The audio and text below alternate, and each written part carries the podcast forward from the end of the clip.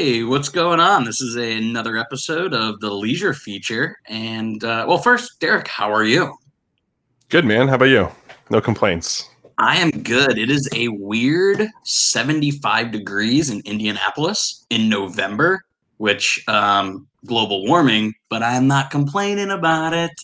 So, About the uh, same in uh, the Tampa Bay area. So we we've enjoyed a we had a bit of cold front come through. We got down, dipped down in like the 60s overnight, um, Mhm. high in the mid 70s. So it's it's been nice here lately. Yeah, no, I'm supposed to be 70s all weekend. So uh, while this show covers TV and movies, I will likely be outside and or consuming sports and beverages. That's awesome. So No um, complaints I will there. be doing the re- research for this podcast. Um, but speaking of this podcast, today we're we're going to jump into the big launch of Mandalorian. That's that's going to Yeah. be our key topic here. Uh, I want to hear your initial reactions and and just all about it. Uh, then Yeah. we're going to jump into a, a couple trailers, cover a uh, a couple TV shows, and a topic that I, I kind of wanted to get into with not necessarily a streaming service, but definitely a uh, a content um, provider. So th- that's Okay. kind of what we're going to be covering today. Um, sure. But yeah, let's let's talk about Mandalorian. What uh, what are your initial thoughts? And Yeah. So we were gonna stagger do this midweek, do a recap on episode one, preview of episode two. Uh, we were able to push it back, and, and Friday afternoons might be a good time because obviously uh, it'll keep us fresh on content. So I, I Mhm. already watched the second episode today, uh, about an hour, two hours ago. So I am a big fan so far. Um, it's everything that I like from the Mandalorian. Some people are a little critical, and they, they definitely have a point. Um, there's been periods in the show where it gets a little too episodic westerny where each individual episode there's a bad guy they, they, they or, or a mission they finish the mission and that's over like it's it's really self-contained there are some overarching stories that that need to be driven i think this second episode does a better job of driving an overarching story even though not a ton happens um, but we do see some character development uh, we see some character flaws in Baby Yoda, which is going to cause some you know some uproars. Um, he's not necessarily the nicest, cuddliest thing all the time, um, but I think there's some some really interesting character development overall. So I, I that shocks me. I did not think them, and I've never seen an episode, so maybe this is just this definitely is an assumption on my part. I didn't think it was a every episode is a self-contained thing. I just thought all of it would have been a big revolving plot, like oh, you know, again, kind of a movie as a TV show. So um, was the first season like that too? Self-contained episodes into a you know part of a bigger umbrella. So yes and no. At points it was the overarching theme is everybody, the, the bad guys in the galaxy, uh, what's the, the remnants of of what was the Imperial presence in the in in, in Yeah. the you know in in the universe, the galaxy, wants to capture Baby Yoda for nefarious reasons. Mhm. Um, we think it could have something to do with healing properties or midi-chlorian count because that's a science that's been injected uh, from the prequels. Obviously, we know that that Baby Yoda's force sensitive, um, and which would lead us to believe that you know his species, whatever the you know the, the wherever they come from, uh, is very attuned to the force. So we think that that's why uh, what's left of the Empire wants him now the Mandalorian decides to kind of forego his creed and and and break away from general Mandalorian convention and stop just fulfilling contracts and bounties regardless of its outcome. And now he, he developed a soft spot for you know what they're calling the child, Baby Yoda, Mhm. and now protecting Baby Yoda and wants to deliver him back to his people. So Yeah. the overall arc is getting Baby Yoda back to its people. Um, within that, there's a lot of you know, it's it's similar to like a video game. There's side quests. Yeah. So he stumbles across this town, and they have this problem, and he helps them solve this problem. Um, and he gains That sounds so much more fun to me. Like, yeah, the- and he- those he- little, little side quests. yeah. Um, So the first episode, um, he ends up on Tatooine trying to figure out where the remnants or, or some of these um, groups of Mandalorian have scattered to, or if he can find other Mandalorian, because he knows like that would open him up to an intelligence network of information that will help him find Baby Yoda's home. Um, so he needs to find more Mandalorians, and he's having a difficult time because it's after the purge and they're all in hiding. Um, and their creed is to not, at this point, is to not take their helmet off because they don't want their identities to be known and they want to be tracked, and, and they're trying to stay in hiding. So he's trying to find Mandalorians. He gets directed to Tatooine, which obviously is where you know Skywalkers was where we first found Luke Skywalker. Tatooine's a really important planet. Right, you you, you hear it come up all the time. I mean, I don't even watch it, and I know Yep. what Tatooine is. So he ends up on Tatooine, um, and he ends up tracking down somebody who's wearing Mandalorian armor, who we find out isn't a Mandalorian. Um, it, it's actually Timothy Olyphant's character, and trying to like blur the lines between spoilers here. But obviously, the spoils. If you haven't watched the first the episode of Man- the Mandalorian, you're probably not you know super super Yeah. So Cobb Vanth is is the character he plays, which we've gotten in other lore. It's nice to see him in the flesh. Uh, he's wearing Boba Fett's armor. So he gets it uh, from Jawas. He was, you know, in the middle of the, the desert, almost died. Jawas saved him. He traded uh, crystals that he had for the for Boba Fett's armor. Um, Mandalorian wants it back, helps to do a side mission, gets the armor back. That's kind of you know where we're at. Hits a cold. So is he Kind the is he the big bad for this season, or you know, no, he he, someone that so he was he was the marshal of this old town that had a problem with this big like krayt dragon. So okay. killed- had to kill the krayt dragon that was terrorizing this mining town. So it's again, he like, stu- he's looking for information, stumbles across a small mining town that needs help, helps them, gets an item. In this case, the Boba Fett's armor, which is important to him because from a, a Mandalorian creed, Mandalorians should be in possession of Mandalorian armor. Nobody else should. Right. So then Yeah. he he's you know on Tatooine, goes to leave Tatooine to find another lead on where Mandalorians could possibly be, has a passenger. And the cool thing about episode two, and this is heavy spoilers for this week, so if you haven't watched it yet, you know, scrub ahead to early to later in the episode. We won't bring it up again. But we see the remnants of the Empire being taken Mhm. over by the start of this kind of post-war uh, rebel faction, rebel uh, government starting to spread out and try to add stability in the galaxy. And the Mandalorian actually like gets pulled over essentially uh, Yeah. by two X-wing pilots. So we see some remnants of the Star Wars world that we're used to. Uh, they're trying to figure out, you know, who he is. Is he an Imperial? Do they need to take him, you know, take him into custody? And then he goes and tries to run away, and then that's where the episode kind of spirals, and you see more mission quests, and he and it kind of hangs in the middle of this mission. We don't get to the planet we're heading to, so you know, next week we'll probably get more information on where the other Mandalorians are. Um, so for some people, they, they don't think that the episodes are doing enough to push an overall narrative, but Yeah. then at the same time, I Is, think isn't it just fun? I mean, it sounds it's different. fun. It's different. Like this is world building. This is something completely obscure, kind of aside that runs adjacent to some things that we know. We're seeing Boba Fett. Uh, apparently, later in the um, the season, we're supposed to see Sabine Wren, uh, who is a another Mandalorian who was in, in Rebels, only in cartoon form. We've never seen in, in live action. Uh, we're supposed to see some of the other. You know, Ahsoka Tano is allegedly going to be in it. Captain Rex is allegedly going to make an appearance. So we're seeing some crossovers from other properties, but this is running adjacent and kind of off to the side. So And I'm I'm just on love it. IMDb right now, and um, I think you may have missed Boba Fett. No, He's cast in there. yeah, he's at the end. we see him for like three seconds at Okay. the end of the first episode, Okay. out out of armor, obviously because yeah, because because because Din Djarin has yeah. mhm. Uh, so he has the armor. Uh, Cobb Vanth had the armor, but yeah, we see Boba Fett like over shoulder. We see like the blaster rifle, and then also he has like a um, a Sand People Raider like staff too. So you can tell he's been living like nomadically, Mhm. hiding hiding out amongst. which is know, awesome. It's really cool. Yeah. Uh, and, and the thing is, so not to get like too nerded out, but the the way the lore works is Boba Fett is a clone of Jango Fett, his Mhm. I guess you call it father. He's a clone of. Um, when when Jango Fett was giving his DNA to make the clone armies, he wanted a clone for himself. So that's Boba Fett. Because Jango Fett is the source material for the clone army, any old clones like Captain Rex, who we'll see later, has to look like Jango Fett. So the actor that ori- originally played Jango Fett is who they got back to reprise his Oh, role. So- awesome. So, he's Boba Fett. He's going to be old Captain Rex because obviously they need to look exactly the same because they're Yep. born at the same time and they're the same person.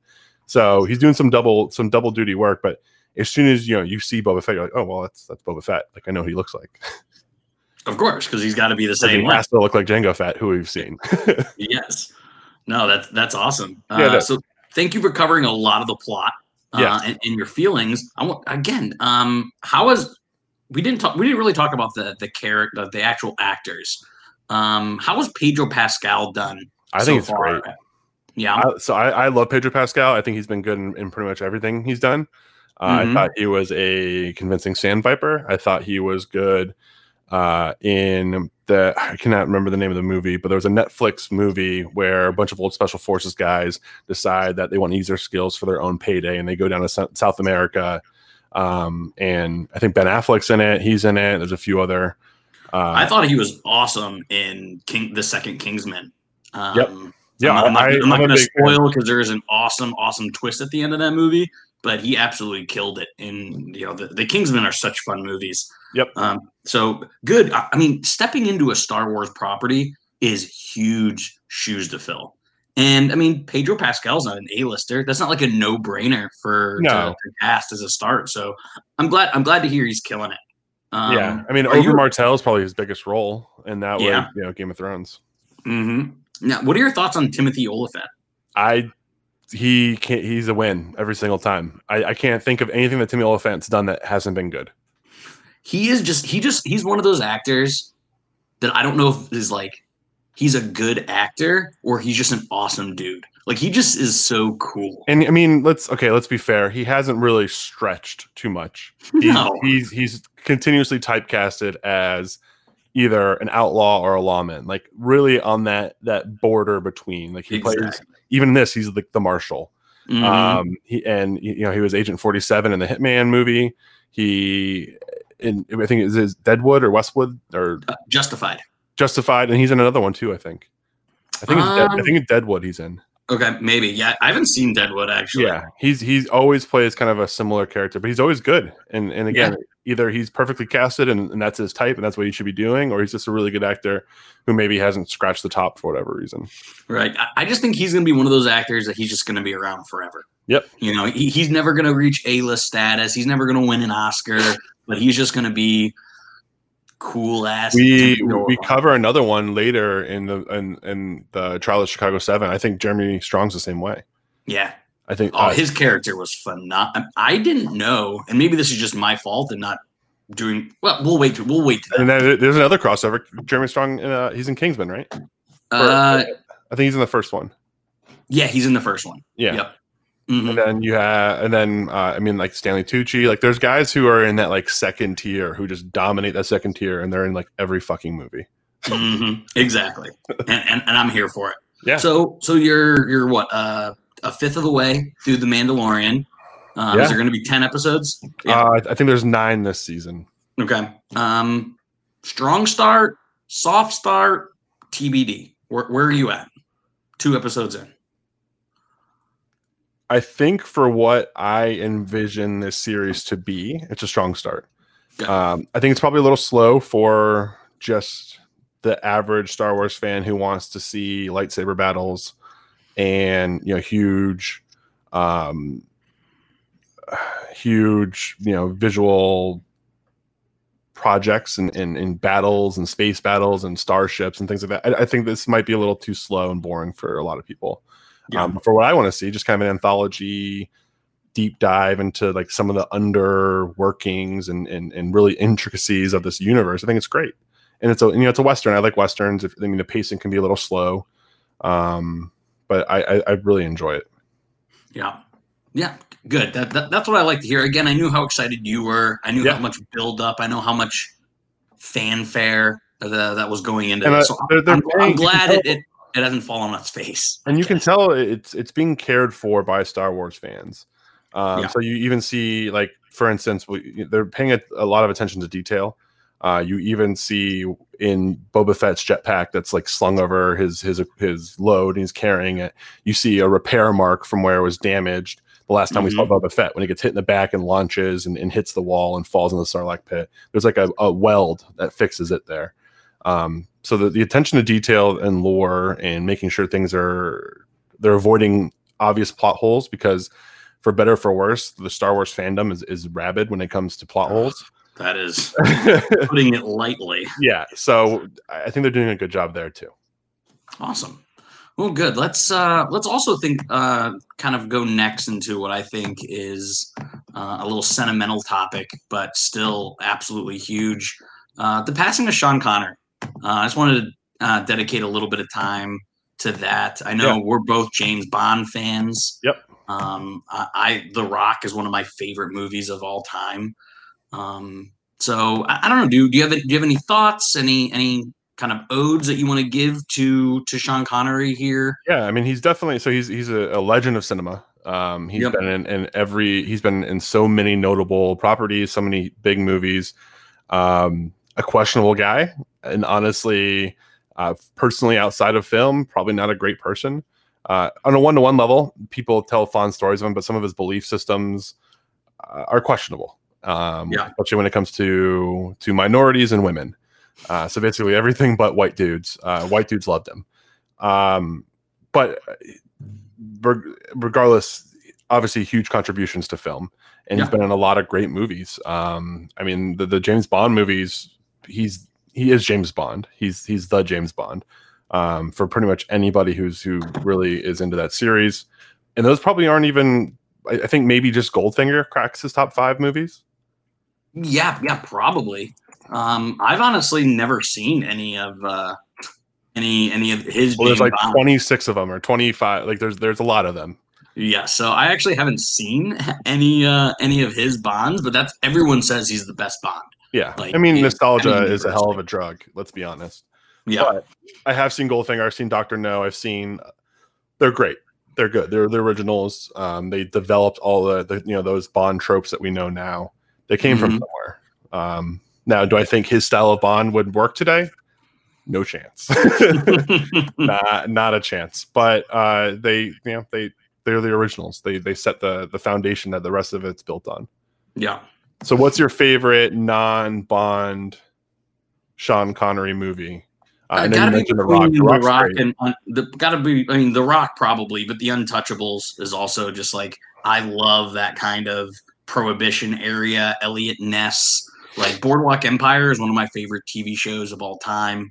Um, so I really, really like that time, the time period stuff. It interests me, and and that movie I think is is you know one of just a great, great representation of that movie. There's a bunch. I mean, I think The League of Extraordinary Gentlemen's underrated. Probably not Yeah, top it's a, five, It's a but it's fun. It's a fun movie. I Yeah, mean, you, got to give. It's, it's a fun movie for sure. uh, Hunt for Red October is obviously, obviously a classic. Yeah. Finding Forrester is a classic. Mhm. Um, the Untouchables and The Rock are both great, but I think Trapman. my my favorite, and it's not as large of a part, but still a main part, driving force. Uh, I think Indiana Jones and the Last Crusade is his best movie. Yeah, yeah, for I- sure. yeah, I mean, it, it, I I don't know how that didn't come out of my mouth. That's uh, that's I It's- think it's it's because amazing- he's a supporting actor in that one. yeah, Uh, so when you everything else that we mentioned, he kind of drives. Uh, obviously, Harrison Ford drives anything Indiana Jones, but I, I honestly like. I think that might be. I think that's my favorite of the Indiana Jones movies too. Um, I think the story is the most dynamic as far as you know. His father, you can see where Indiana Jones comes from. His father is also this adventuring and uh, archaeologist, and he gets into trouble and, and he bails him out. Like I, I think it's it's a really good push. And some of those those like Holy Grail scenes when you get in the temple and all the booby Mhm. traps and the riddles and everything. Uh, I think that's really the, the best blend of like the intelligence and, and the action of of Indiana Jones. yeah. Uh, I didn't even know this was Sean Connery when I was a, a younger Brandon, but uh, younger Brandon loved the movie Dragonheart. Um, With the talking dragon, he was the dragon. Yes, yes. like the Scottish dragon. exactly. I did too. Um, and that, like, like I always, I think when I was younger, I kind of conflated like Never Ending Story and La- and Dragonheart and like all those uh animals that talk or you know creatures that talk thing. But yeah, Dragonheart was was pretty good. Yeah, it's got one of my younger crushes too, Dina Meyer. Um, Okay. we, we we we we didn't cover it. We we we were gonna cover Starship Troopers and just never got around to it. Yeah. But uh, Dina Meyer is in that too. So uh, younger Brandon was a big fan of Dina Meyer. okay. Um, so yeah, she was the. I, I haven't seen Dragonheart in 25, 30 years, probably. Oh, Not 30 yeah, years. yeah, I'm yeah, only yeah. 32, so it can't be 30 years, but probably 20 years. I haven't seen this movie. Um, but uh, I remember younger Brandon liked her. That's for She sure. was uh she was in was she in the first Saw movie? She she was in a couple of them actually. Okay. She was a detective, and she had Yeah, yeah, yeah, yeah. Spoiler alert: She has a brutal ending. I'm not going to say how, but Yeah. her her, her In demise. you haven't seen Saw like three. yeah. Do you remember, do you know the scene I'm talking about? I don't. Oh, I I We'll watched about it. Anyone who hasn't seen Saw, then it's not Yeah. for you. Yeah, she's like in one of these like rib cage machines, and she like somehow has to like lift her up off it, and then she just like her ribs just split. Oh, dude, it's No, I'm good. it's gnarly. I, I watched the first one. I think I watched some of the fourth one. And I'm like, I can't do this, man, Yeah, I think I own one through five. because you can like feel it. Like that. Oh yeah, that- no, it's it's that's visceral. when it's that's when it's too much for me. It's it's certainly visceral. Yeah. Um, cool. Uh, I want to get into a trailer uh, that I saw this week that had me scratching my head. Uh, we're we're past Halloween, but for some reason they dropped the Halloween Kills um, Yeah. trailer this week, which I thought was That Odd. trailer is old. I think. is it older? So I think I just came across it this week. So I saw you had it on the timeline, and I was like, Halloween Kills. Like that sounds super familiar. Uh, I think this movie was originally supposed to come out this Halloween season. So Okay. it's probably why they redropped it because they pushed it and, and we're like, mm, we can't drop this trailer before Halloween. People will think it's this Halloween.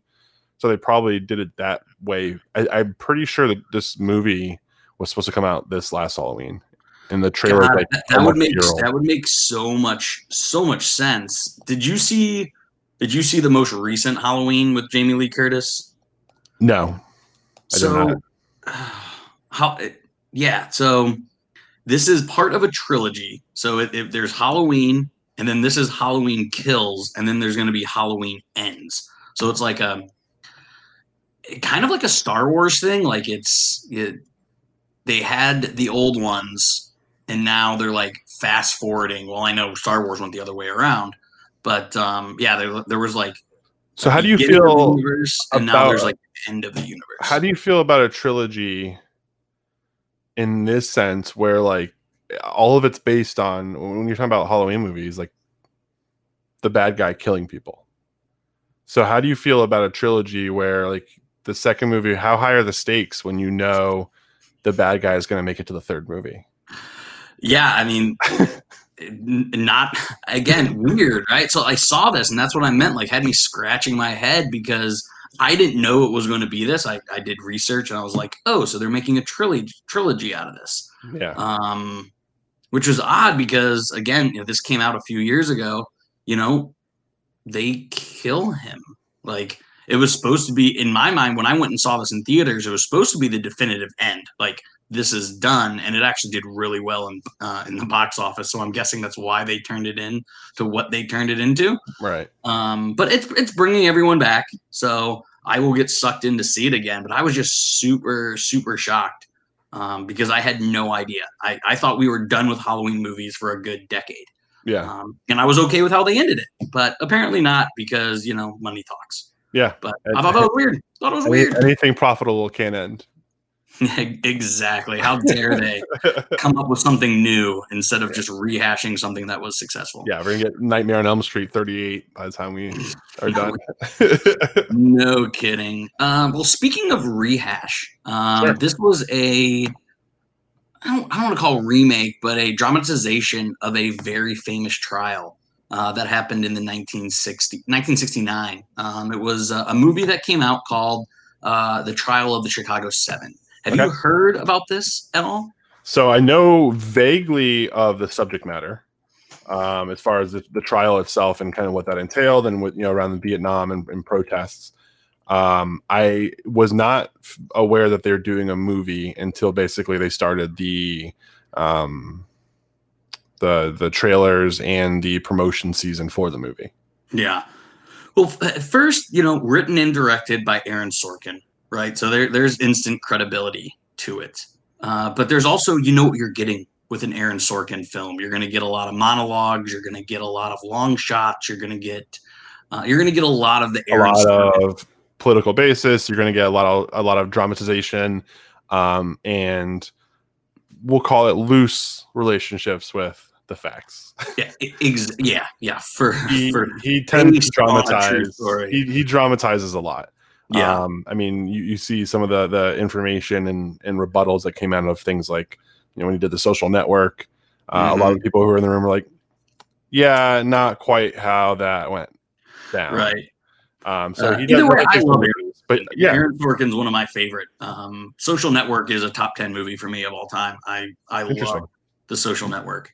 Um, but and so, but I'm what- what I shocked that you like such a, a pretentious writer. uh, but again, so my, my point there was you, you should know what you're getting into going into it because Sure. it is it is the like it is just Aaron Sorkin to the bone. Yep. Um, and then I want to hit with the cast. Uh, you got Eddie Redmayne, Sacha Baron phenomenal. Cohen, Phenomenal. Jer- Jeremy Strong, Phenomenal. John Carroll Lynch, Yep. Mark Rylance, Yep. Joseph Gordon-Levitt, like Good. uh, Frank Langella, like just Strong. unbelievable, like Strong. just an unbelievable cast. And I'm not going to do any spoilers on this because it hasn't been out long enough, in my opinion, to to give to give. Yeah, I haven't seen it yet. So yeah, so we'll do it- a, we'll do a review. I'll, I'll make sure to watch it. Yeah, my, my thing is here. If, if you guys, it's a it's a longer movie. It's it's north of two hours, which I guess isn't that long because that's pretty basic now. Um, but man, it's it's really really good. It covers some deep material, and uh, you know, given the given everything that's gone on this week with the election stuff, it might be bad timing to uh, indulge in in more of uh, just just that kind of matter. Right. But if you want to watch a really good movie, I wouldn't be surprised if come award season we we see some of these actors uh, being nominated. awesome. It is it is that strong. Again, it's Aaron Sorkin, so you get a lot of that, you know, actor monologue, intense conversation, Yeah. high high Long drama. shots, blocking. Like he's Exact. Yes. Yeah, he's a big this, fan. this is going to show up on on award day. Yeah. For sure. No, and the one thing I do like about Sorkin is I think his writing uh, and his relationship with the directing of products that he he creates, um, they're they're really good films in, in a sense that he and he knows it and they know it, and, and that's where you know the, the comment about it, can, it can get a little pretentious sometimes, but they frame things and film things and write things in a way that's supposed to elicit uh, your empathy for certain characters, and it really puts you in the environment in the moment. And I, I think that's really compelling storytelling. Again sometimes it is storytelling. Sometimes he, he plays the facts a little bit or dramatizes.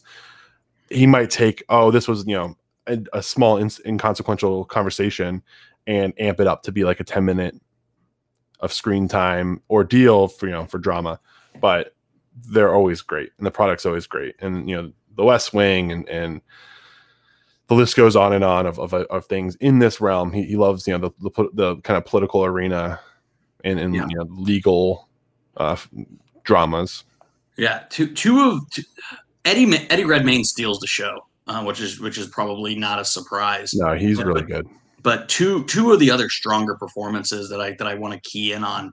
I've never seen Sacha Baron Cohen in a drop in a drama role.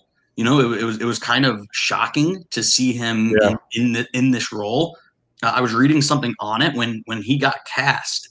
He literally called Aaron Sorkin and was like, "You know who I am, right? You know you know who people are going to think of when they think of me." He's like, "That's exactly why I want you in this." Because he is not he he has like a funny line or two, but it's not like an intentional. It's not a Sacha Baron Cohen line. Um, Yeah, I, I'm- I know we've mentioned it before, and I, obviously this is only like episode five. Like, and I know we've mentioned it before. Uh, comedic actors tend to cross over into serious roles pretty well.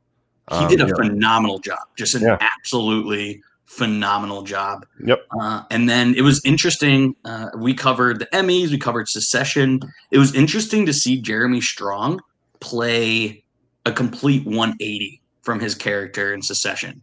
In Succession, he is a you know right wing, elite of elite, too good for anybody character. Yeah, In this, he is a hard, you know, a left wing professor hippie. and just like free love and open and, and everything.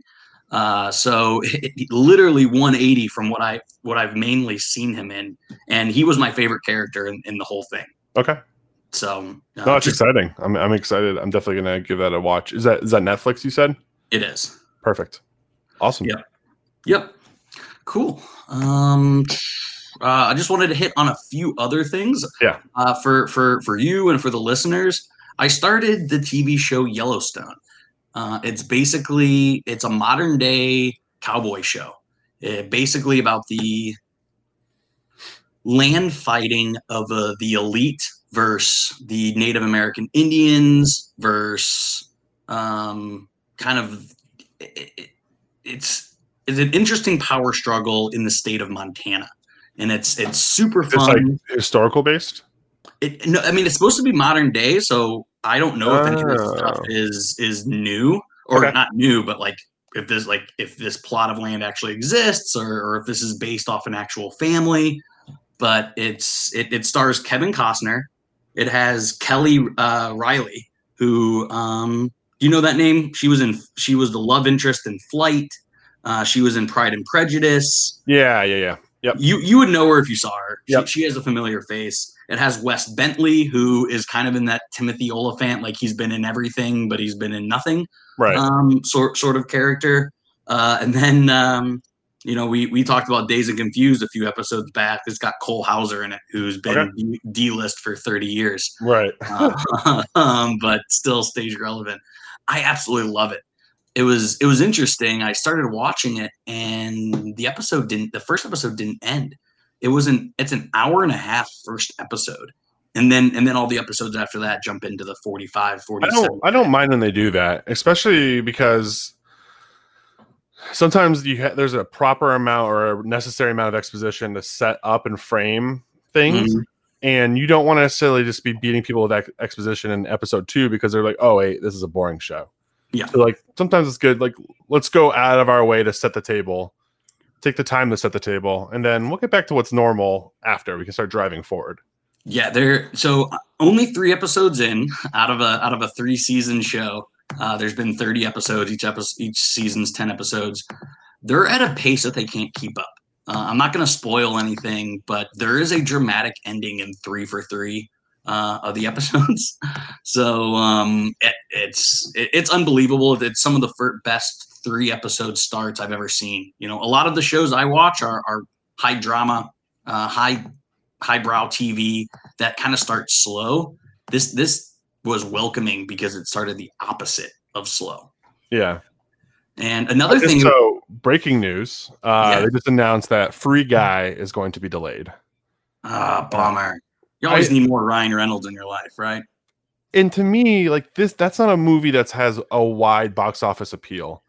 What yeah. are they missing out on? Find somebody that will let you cut a small profit to drop it to stream and drop it to stream. Yeah. Like, I don't think that's not like it's not going to have a huge thing and it's not going to have a huge international run. I don't see China picking that movie up and running with it. Like, just get that thing off the books.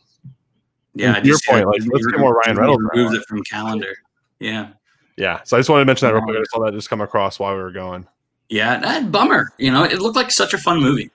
It yeah. really did. It's still, I mean, it's still gonna be great when it comes out, and it's still something that I think we'll have a lot of rewatch uh, potential. But get just get it out, drop it.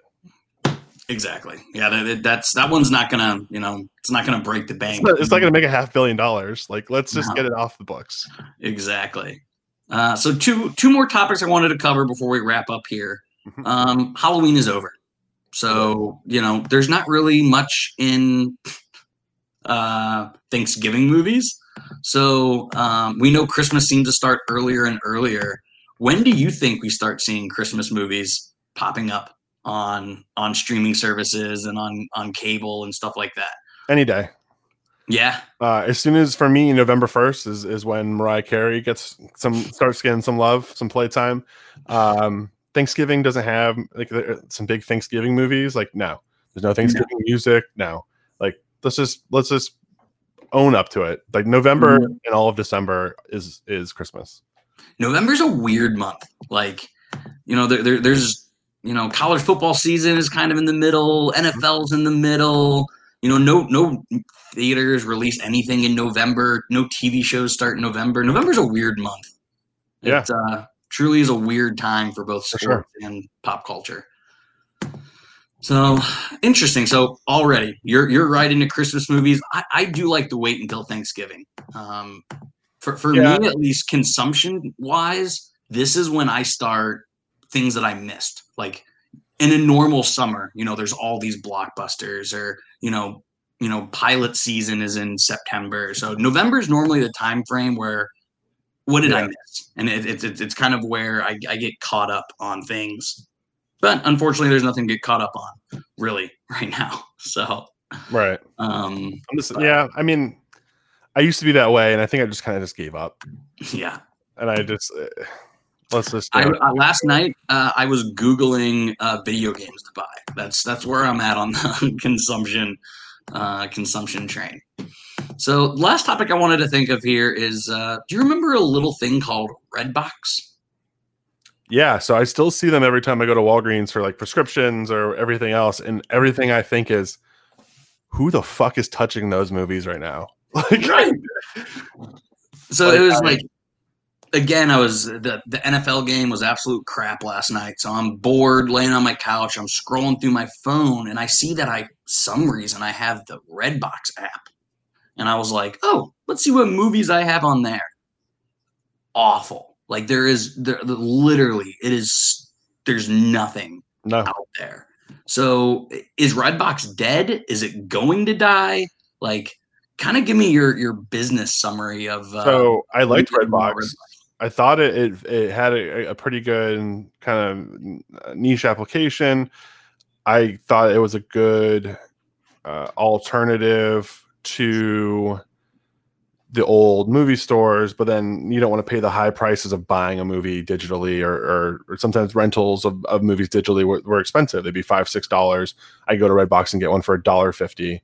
Um, when I left the you know the, the the grocery store, but now I think cumulatively people are going to be more aware, more acutely aware of just like germs and they don't transfer stuff, and they're they're Mhm. going to be untrusting of the sanitation that those devices and, and those DVDs have. Um, and I think that the big breakaway is like you don't, they don't really, they're not going to serve a purpose soon. I think correct. you know, do I want to worry about a late fee or do I want to have to worry about making a special trip to go run out? Like people aren't just driving around right now Mhm. uh, on top of it. So it's not convenient to be like, yeah, I can go drop it off at Walgreens or, you know, anywhere I go because I'm not going that many places. right. Um, so I almost want to make a special trip out to, to return it. And again, with, with the relationship that's going in streaming where a lot of these movies m- may end up going straight to uh, a streaming platform for rental or purchase faster. I mean, some some of the production companies are, are hinting as short as two weeks. That squeezes Redbox out of the market, I think. So do you think so? Do you think Redbox pivots to like maybe going after something like Free Guy, right? Like, do you They think they right to to exist? They ha- like I, The I only way know to exist Free Guy, that's a as a- great example. Like, As a streaming platform now, is to also be a content creation platform. Correct. If you're And not, I don't think they they don't have the money to like actually do their own production. So I think they have to do straight acquisition. Yep. Like they that's that's the only way they're going to exist. Yeah. is- if I can go again, I said you know it, it's sometimes it's like five dollars to rent a movie. Mhm. If that's the case, and I can go rent a movie from Redbox on streaming for three dollars or four dollars, I would stream it from them. Yes. But otherwise, like they don't have a place. Like I don't even know if I have a DVD player right now. I have a video game console that plays Right. Blu-ray. I, mean, I I don't actually have a Blu-ray player. Um, you know, I was I was thinking about this before this, and I was like, the only time I ever got have ever gotten Redbox over the past two to three years is when I either go to my in-laws or to like my grandparents. Yep. You know, like I, I don't live in I don't live in a t- in a city where you know my my extended family is at, so I got to go out of town. I got to go stay at their house. That's like the only time because I know they don't have Netflix. You know, they, they don't have Apple TV. Um, some of them don't have cable. You know, so it's like, oh, I guess I'll go grab a Redbox. but that's not a sustainable model. And No. like Redbox has to do something or they're gonna die. So I agree. That'll that that's something that I'm not gonna monitor, but it's it's an interesting thing that I thought of last night while uh Aaron- Yeah, every time I see a Redbox machine, I'm like, who's touching those? Like, I d- did for the first time see somebody the other day using one. I'm like, why? exactly. Like, are you gonna like rub that thing down with hand sanitizer? And like, I just, I don't know, man. hmm I don't trust other people. Nowadays, you should not. That is better off for it. Yeah, You're better off for it. All right, man. Anything else you wanted to touch on? that's Today? it, man. That's it. Cool. Another good Well, uh. I I hope Mandalorian stays strong for you. Um, I'm I'm glad you're liking it so far. Um, and when you get a chance, check out uh, Trial of the Chicago Seven. I got that, and then yeah, and Yellowstone on my list now. Awesome. Cool, man. All right, buddy. Until next time, take it easy. See ya.